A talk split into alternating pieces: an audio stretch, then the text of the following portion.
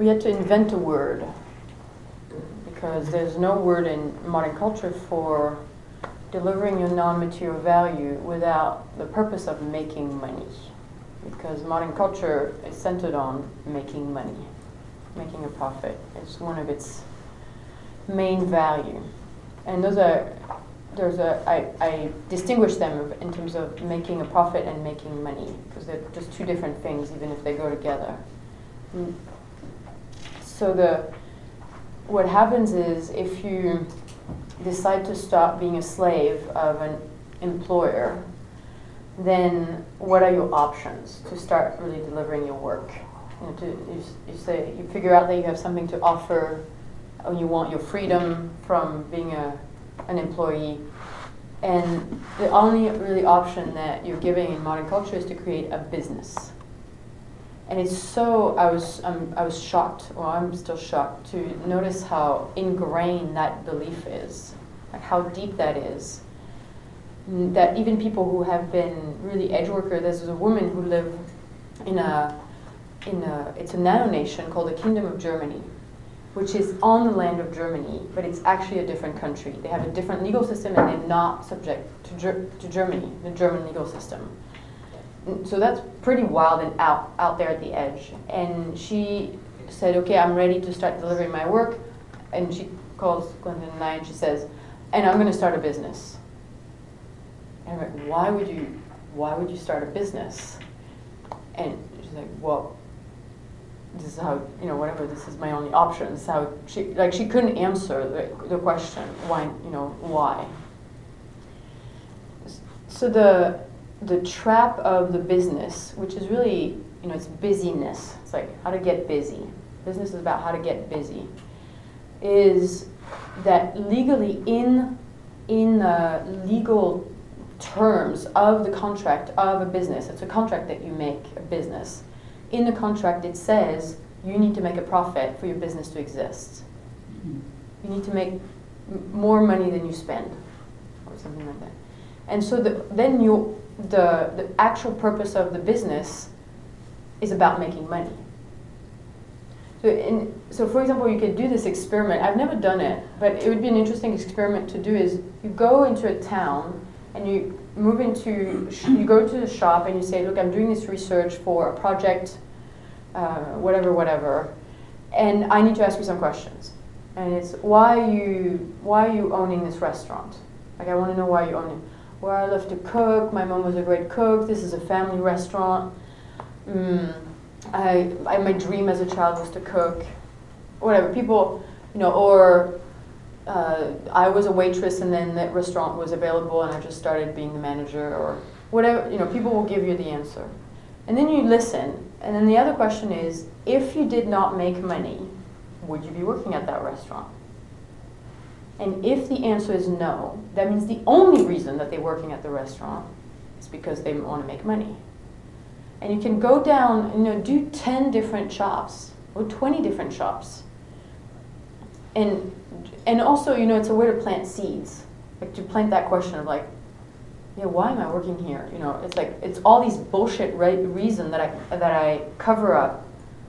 The real reason why I'm working here is because I'm a slave of money. Like It's just that, a slave of money. And so that's the question, is what would you do for which the purpose itself is not to make money. And that's called your non-material value, is to deliver your non-material value. So in the context of a business, I'm coming back to that, is, for example, for a lot of us here and what I'm calling edge workers or cultural creative, our non-material value has to do with healing and transformation, possibility, clarity, evolution, initiation. And the thing that is making, for example, if it's healing, this is a very clear example. If your purpose, the purpose of delivering your non-material value is healing, what is making people sick is the belief that they need money to live. And then they need to be useful, and they need to be efficient and productive and busy. And that's what is making people sick in their physical body, in their five bodies. So if you're trying to deliver healing and you have a business, your purposes are at war. Like, and that will reflect in your ability to create what you want, like to create your non-material value. So I have this example of, there's a context which is very close to possibility management in terms of its resonance, in terms of the healing. And it's been a game world that was created by a woman in America. It was moved to Brazil by a man. He was the main space holder. So he was just holding space as a game world, and actually as a grown-ness. He just didn't call it that way. So recently he got, he could live in Brazil and decided to incorporate as a LLC, as a business, and it crashed. It just, the registration, like nobody would register anymore. And he was like, what is this? And I said, because you just betrayed your context. You just betrayed what you're creating by giving value and power to a system that is making people sick. So it's powerful, energetic, and contextual wars that is happening. It needs a different context to be able to inhabit, to be able to answer that question. Because if it's like, I have to have a business because I'm going to pay taxes, otherwise I'm going to go to jail. And then that's the grip, like that's the hook, that's the way they own you. Okay. That means, for example, that you are submitting yourself to the rule of law of modern culture. You're submitting yourself to the rule of law of modern culture, which is exterminating life on planet Earth at the fastest rate possible. It's the rule of law. You get it? It's the code. It's the decision. It's the justice decision that make it that corporation can go to Chile and cut trees to make a factory for Esprit clothing, an old growth forest. It's the law that says you can do this. And so the law and the lawmakers that own a corporation. So it's a corporate, it's a kind of weird to say that.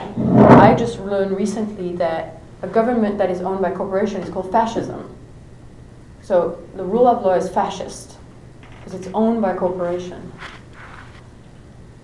And so saying I abide by the rule of law makes you criminally insane, because you're willing to kill life on Earth legally. Yeah. I have a maybe after. Go ahead. Should I continue? Okay. Yeah.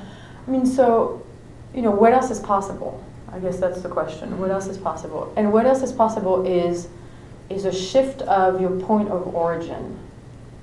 It's like you can't actually think about this.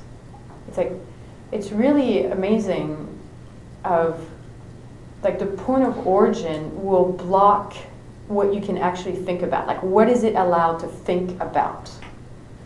And so it's a shift of point of origin from modern culture, like capitalist empire, to archearchy, which is still being invented.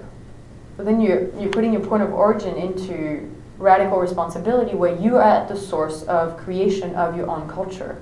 How does it go to talk about the non-material value that you deliver and receive the resources that you need? And that's the question. How do you source the resources that you want?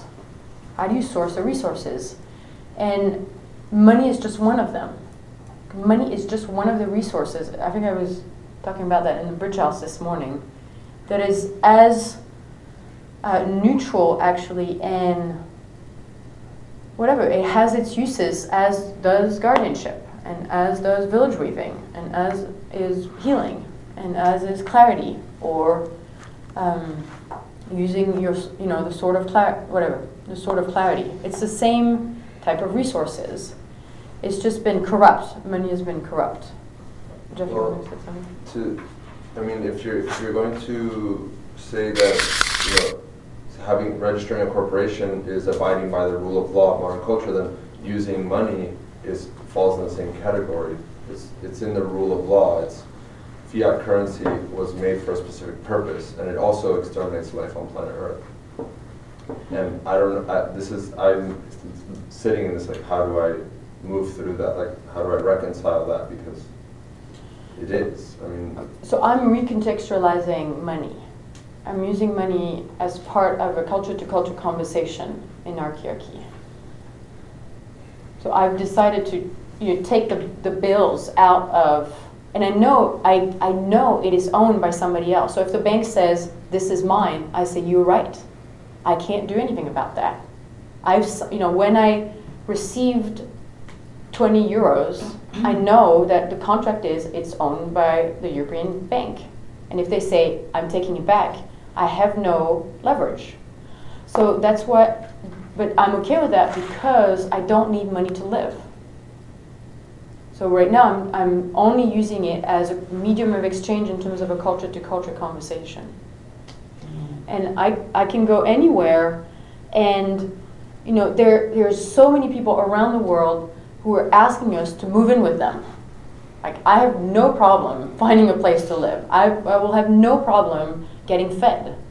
I'll have no problem even moving from one country to the next because of the value that I provide when I'm next to people.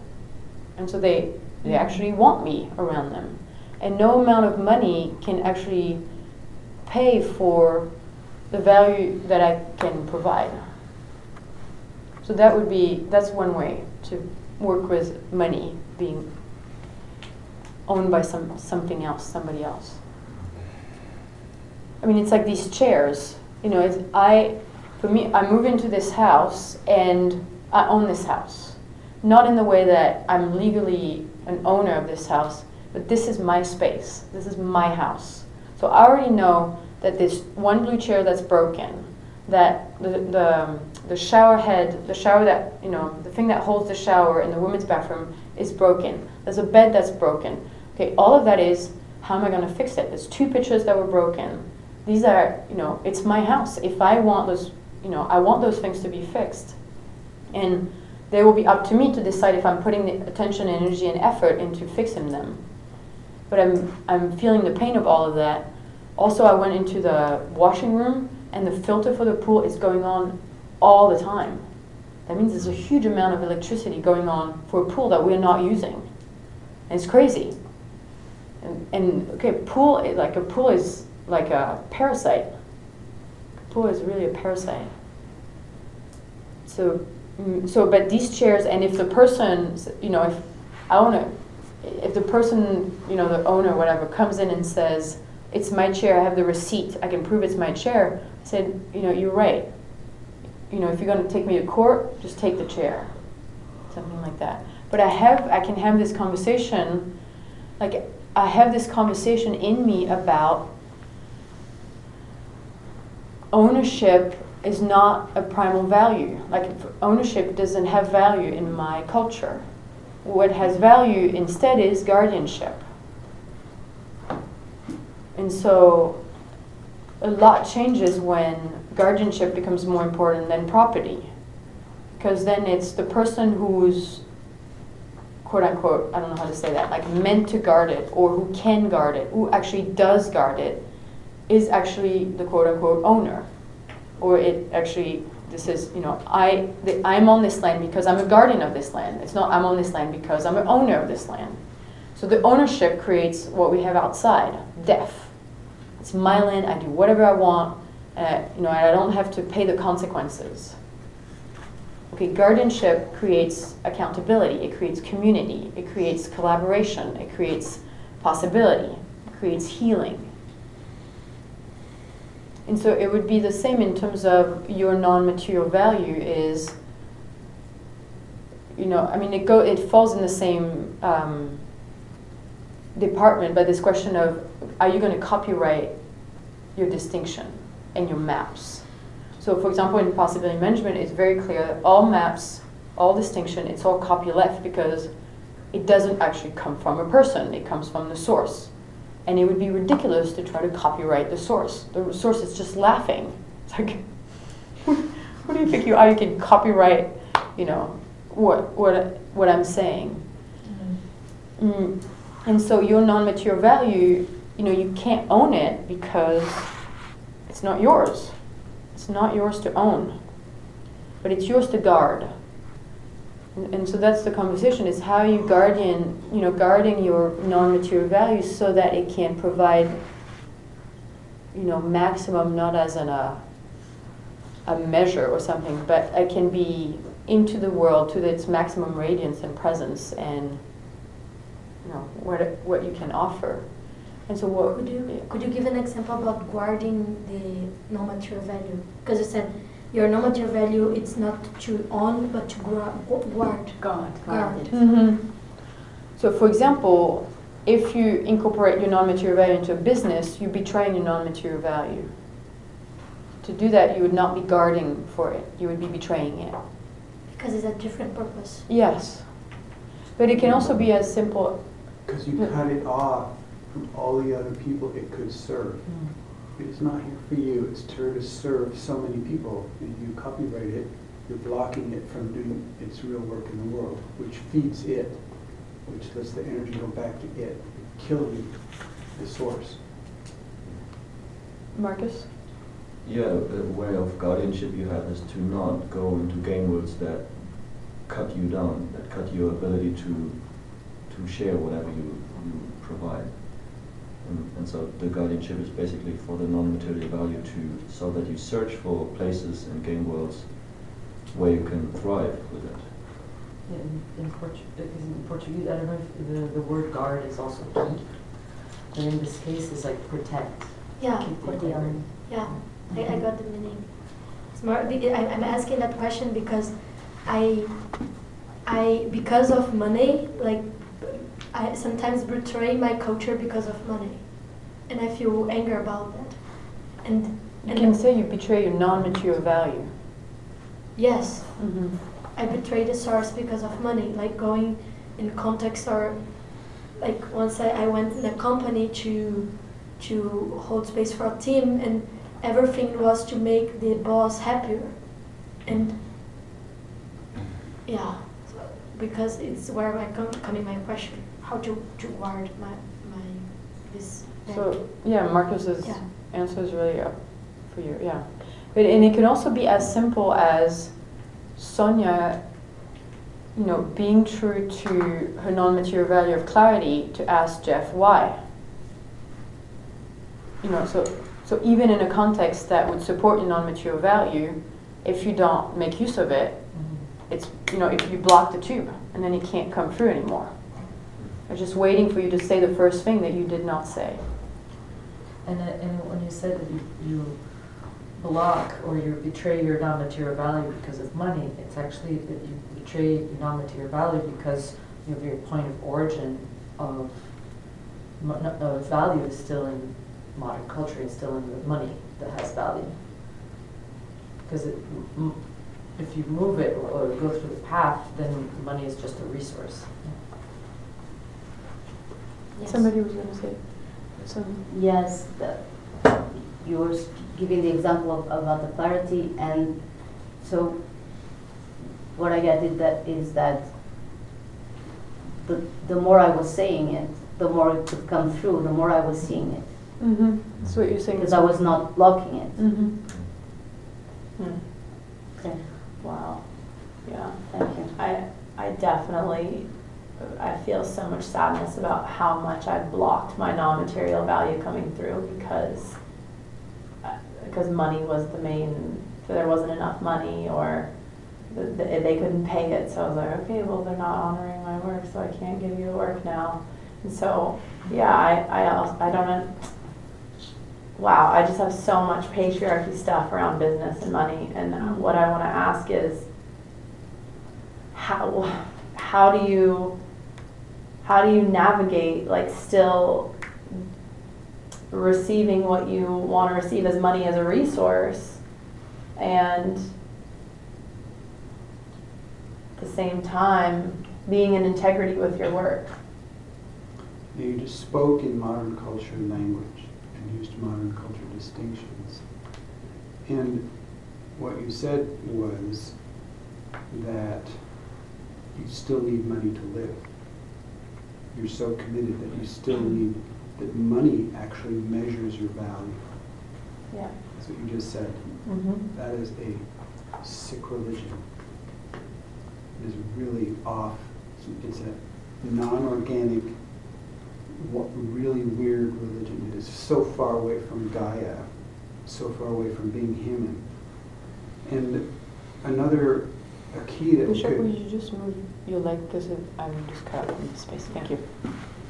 A principle that will help you start working with that has to do with the idea, the understanding that if you do this experiment of providing the value that you actually want to provide, even when it is not fair, if you become absurdly effective, if you understand that word, absurdly effective at delivering your non-material value to the point where that's what feeds you, and you deliver your non-material value in absurd levels of effectiveness, like legend-making levels of effectiveness, without regard for the fairness of it, you will upset a balance in the universe, an energetic balance, that the universe, you'll put the universe in debt to you, and it will pay.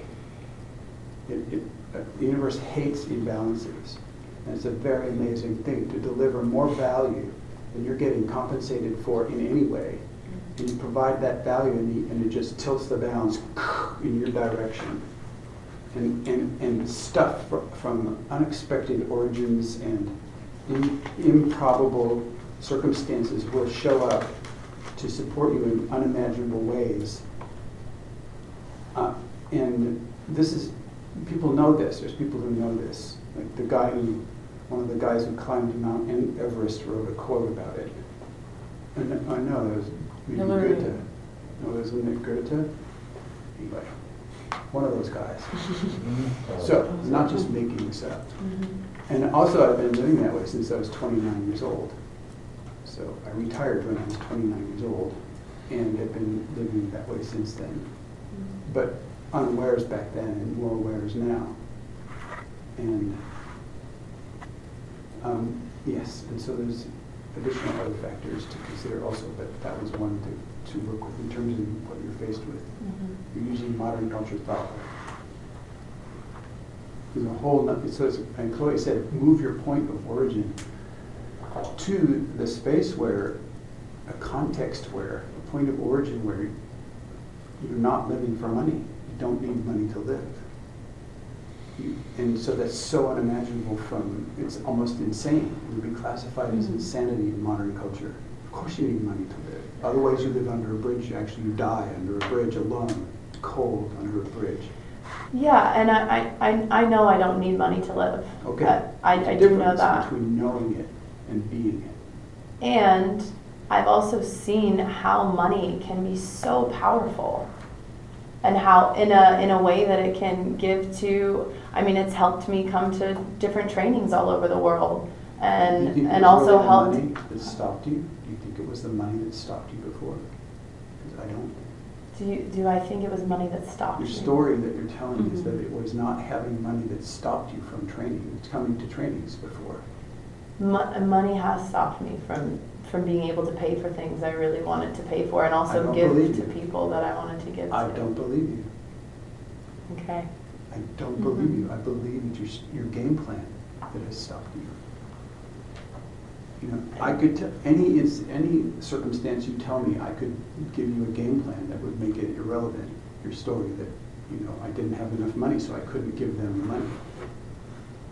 You know, if I needed somebody to have money, I would create the story of the value of giving this person money, and there would be people from all around the world giving that person the money, and they would have the money, and I would have caused it to happen because I'm at source for the thing happening.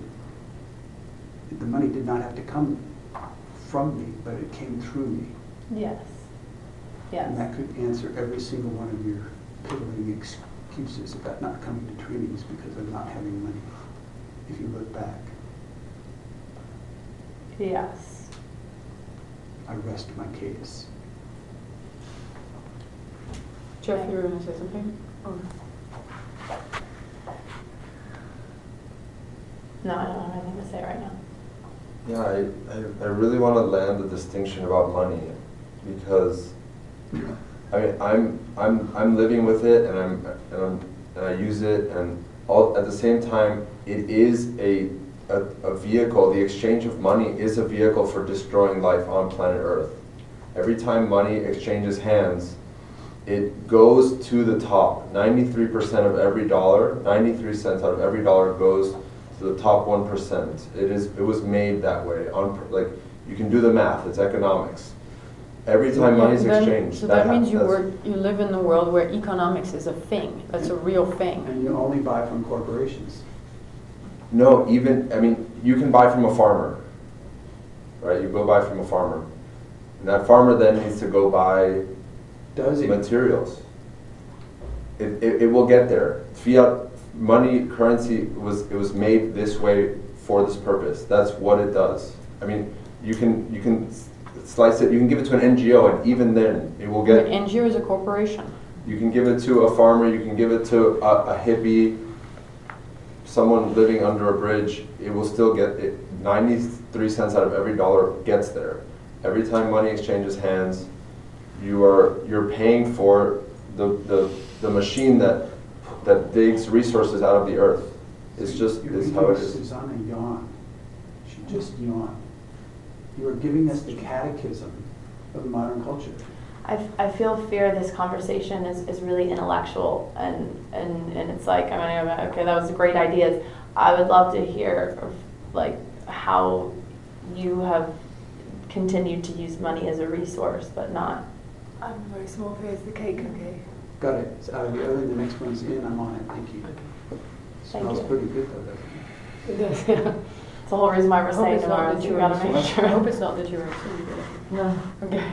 It's not like churros. No, it's the same. Okay, Susanna. So I have a question. How to do the transition? Because I get money from projects, and I want to do the transition, and I'm not there where I can live, yeah, like you. I'm not there that I'm like people gravitate towards me. Well, that is an old story. Yes. Anna, destroy this story. You're the first show. Like, I'm the yeah. It's starting, and yet. It's not working yet. So. Well, you, just before you said, oh no, I'm not going to do the interview with Aunt Chloe. Yeah. I think 20 minutes ago. Number one block. And your team was sitting here and saying, do it. And you're asking now, how can I get to be more gravitating? Well, your team has already told you, do the interview. Or what is blocking you from that? Yeah, or the emotional healing process is blocking you from that. Like, my fear is blocking me to certain.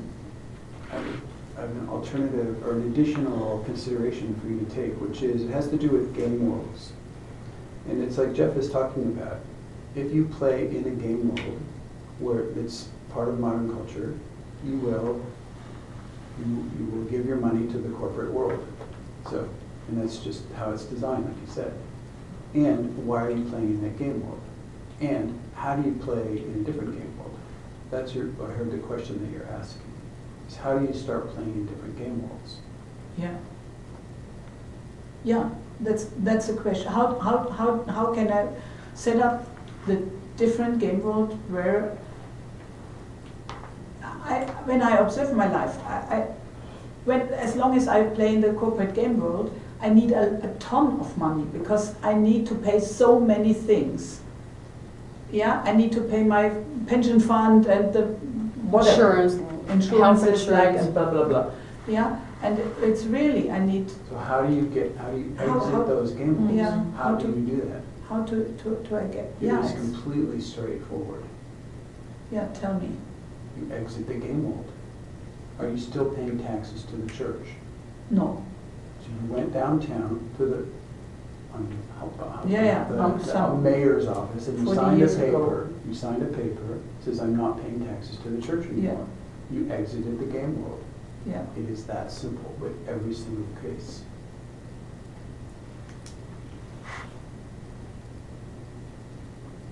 Ah, so not the fear, yeah. That's the point. What is the fear? I feel a lot of fear too. So, for example, yeah, it's, yeah. What? The fear about what? Taxes. What about it? I cannot, it's not working in Germany as long as I sit there. I carry a German passport. I'm a citizen of Germany. But you don't have all the other things in Germany. No, I've exited the game walls. I have exited those game walls. And they don't catch you.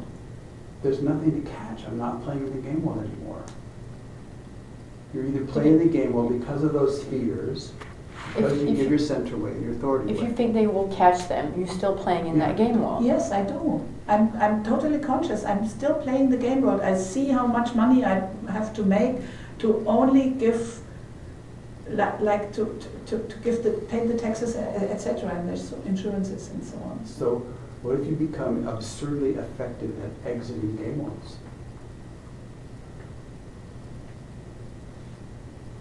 How many people are absurdly effective at exiting game worlds? Well, that explains a lot. I mean, so there's consulting. There's consulting available. How to exit these 15 game worlds. Make a list of the game worlds that you play in, for the values of which are not your values. Make an exhaustive list of every game world you're playing in that does not have your values, has some other values. Make a list of them, and then go to Vera Louisa Franco as a game world exit consultant and get out of the game worlds.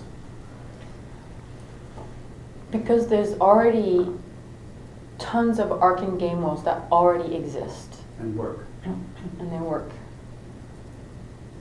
And part of this fair is to keep building these game worlds. Build the next ones that are necessary, but there is already an arcane culture that is thriving, and it just does not abide by the rule of law of modern culture. See, we are dying to tell you the secrets, but we can't because the fear is so big. If you go through the fear, then it starts becoming so obvious that we don't have to tell you. So you get that? We can't tell you now. We want to.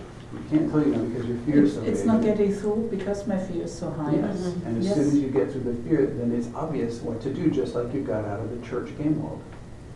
Yes. What? So there's nothing to talk about. Like, so is my fear of getting arrested like an EHP? Oh God, you're on it. Huh? Okay. How many have you done about it? You've been arrested, killed, tortured. Mm-hmm. How many? About being arrested specifically? Zero. Not enough. No, none. No, but it's about being killed and tortured and exiled and. Where's your list? I know there's been a bunch of those. You know what Lisa Maria said? Yeah, there's this guy who, can I share this? Yes. In Tenerife, this guy built houses on protected land. And he should go to jail for this. Luisa Maria says there's not enough space in jail for people who are responsible. There's not enough space for these people. The jails are full. So why is one of the rules of don't hurt anyone or yourself or get arrested? Because don't get arrested. There's a difference between getting arrested and going to jail. So is my EHP not going to jail? I don't know. I have to figure it out. I think the question is like, where's the line? Because even playing the going on the World Wide Web it's a game world of which the rules and the whatever don't. Okay, what you're talking about is being a monk on top in a cave, and eating light. I'm here. I hear you. And that's not our which game, like, was the line? What line? The line is your fear. The line moves every time you take radical responsibility. The line moves. So the line you're talking about is the line of where your fear is. That's all. Use the line to find your fear and do the EHPs.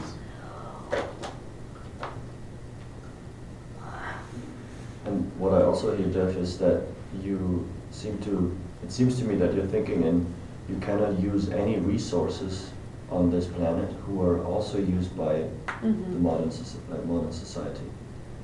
But there is, so for example, regarding the money and being a guardian for your non-material value, there is a possibility to use this resource of money without submitting your purpose to the purpose of modern society.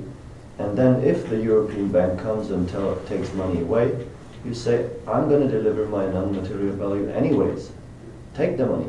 Yeah. But as long as it is there, I'm playing with it, with the use of the purpose that I'm playing. Yeah.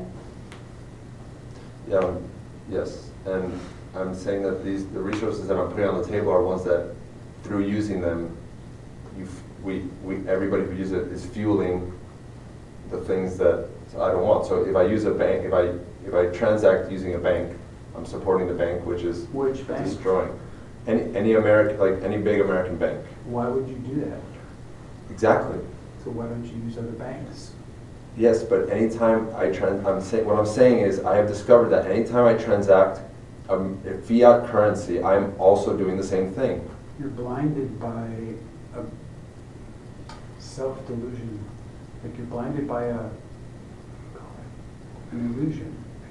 You generalized something, and then it blocks you from seeing what's real. You get it, you're more convicted to your story than you are to reality. So I just said, why don't you use another kind of bank? You didn't go which bank? What other bank? Yeah, the credit unions and the... No, there's all other kinds of banks, and you're not using them because you have this belief. It's smeared, you have smeared reality with your story. And you're more convicted to the story than you are to reality. That's a tough one for us to face, but it's an easy one for you to face. Yeah, okay, I will face it. And, money is printed by somebody, and it's loaned out to somebody, then it's loaned out to somebody else, and we use it. And so that the currency that I use is delivering on a loan.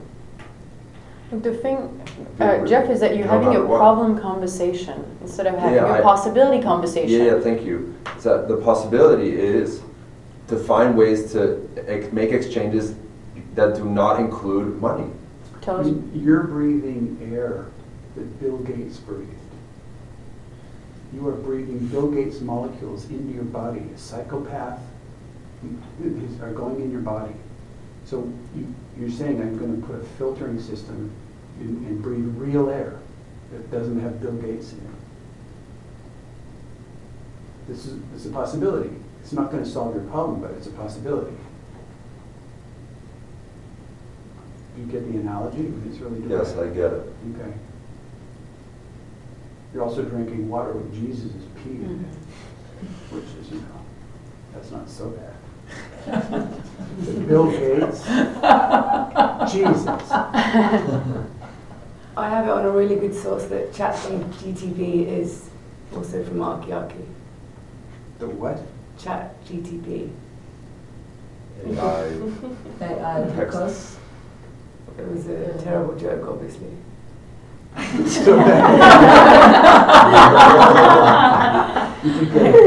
Sarcasm. Okay, so straight. I don't get sarcasm very often. So. Thank you, Lisa.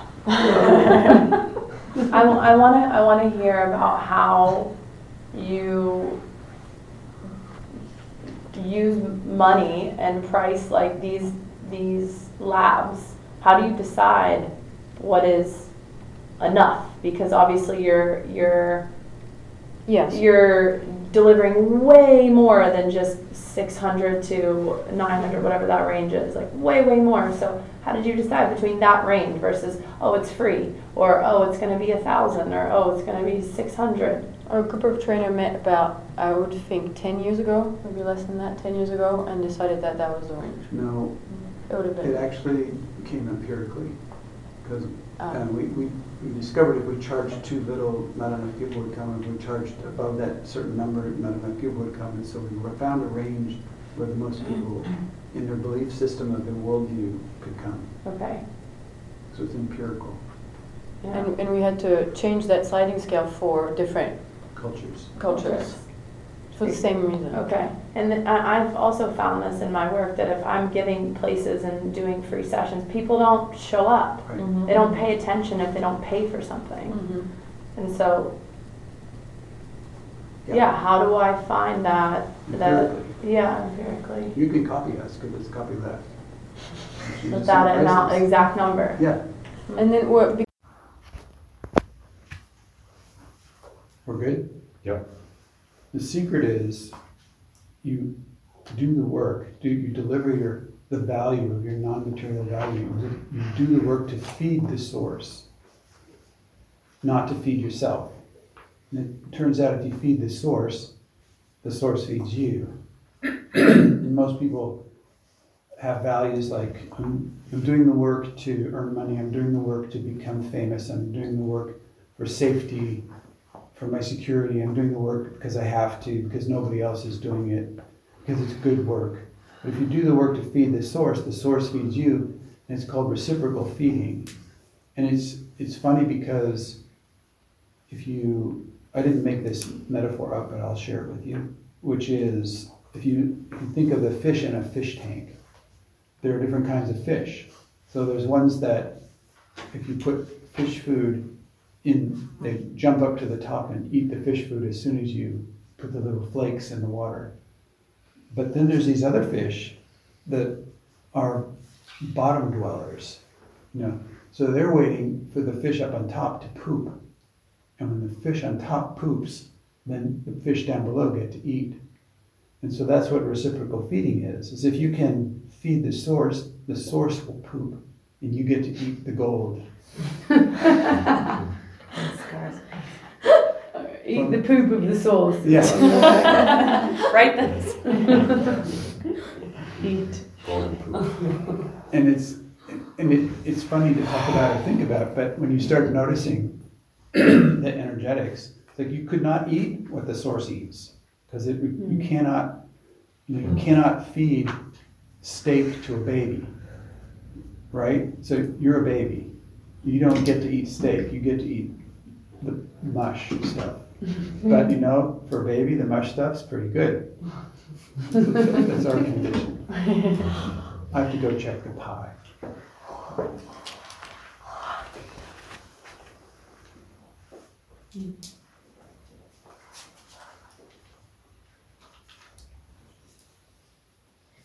In my research, I discovered that most of the thing it was a lot of fear, and it was like a loop that I was in. Sometimes I catch myself in this loop of scarcity, this fear of not having it, and I received a lot of feedbacks about this thing of promoting and marketing. Because of the fear of not having people in my space or like in the space I was holding. And it was several emotional healing process, and something that really empowered me to shift was to relying on echo. And it was the last Rage Club when I stopped I decided I will not announce more than one time this Rage Club. And my purpose is not to make money with it. So if you come 1%, I will hold because I want to hold that space. And it was like 15 people in that space. I was before like 5 or 6 or 4 people. And it was like just 15 people. And it was this flow, people in the expanded box that Vera held and that you and Chloe and Clinton held. And people just flow there. So it was this empirical test to me of like, wow, this worked. Because my grandma in my box was like, oh no, it's just like this energetic concept idea. But I could test and worked. Wow, thank you. Wow. Yeah. Don't need to do promotional videos just before that. Yes. Anybody else? Anything else? Well, I have to add on that I had similar experiences of that whenever I was using my emotional fear of how could I fill the space. I was basically depleting it. I was taking the energy out from the space, and then it didn't work. And whenever I caught myself and shifted to another purpose, then the space got way more energy, far more energy. And was able to fly. Yeah. Thank you. Thank you. I think we probably reached the end of this space. Thank you for your questions and wrestling with the thing. That's all. It's worth wrestling. Thank you. With it. It's a tough one. We are butterflies. Yeah. And you are the sun.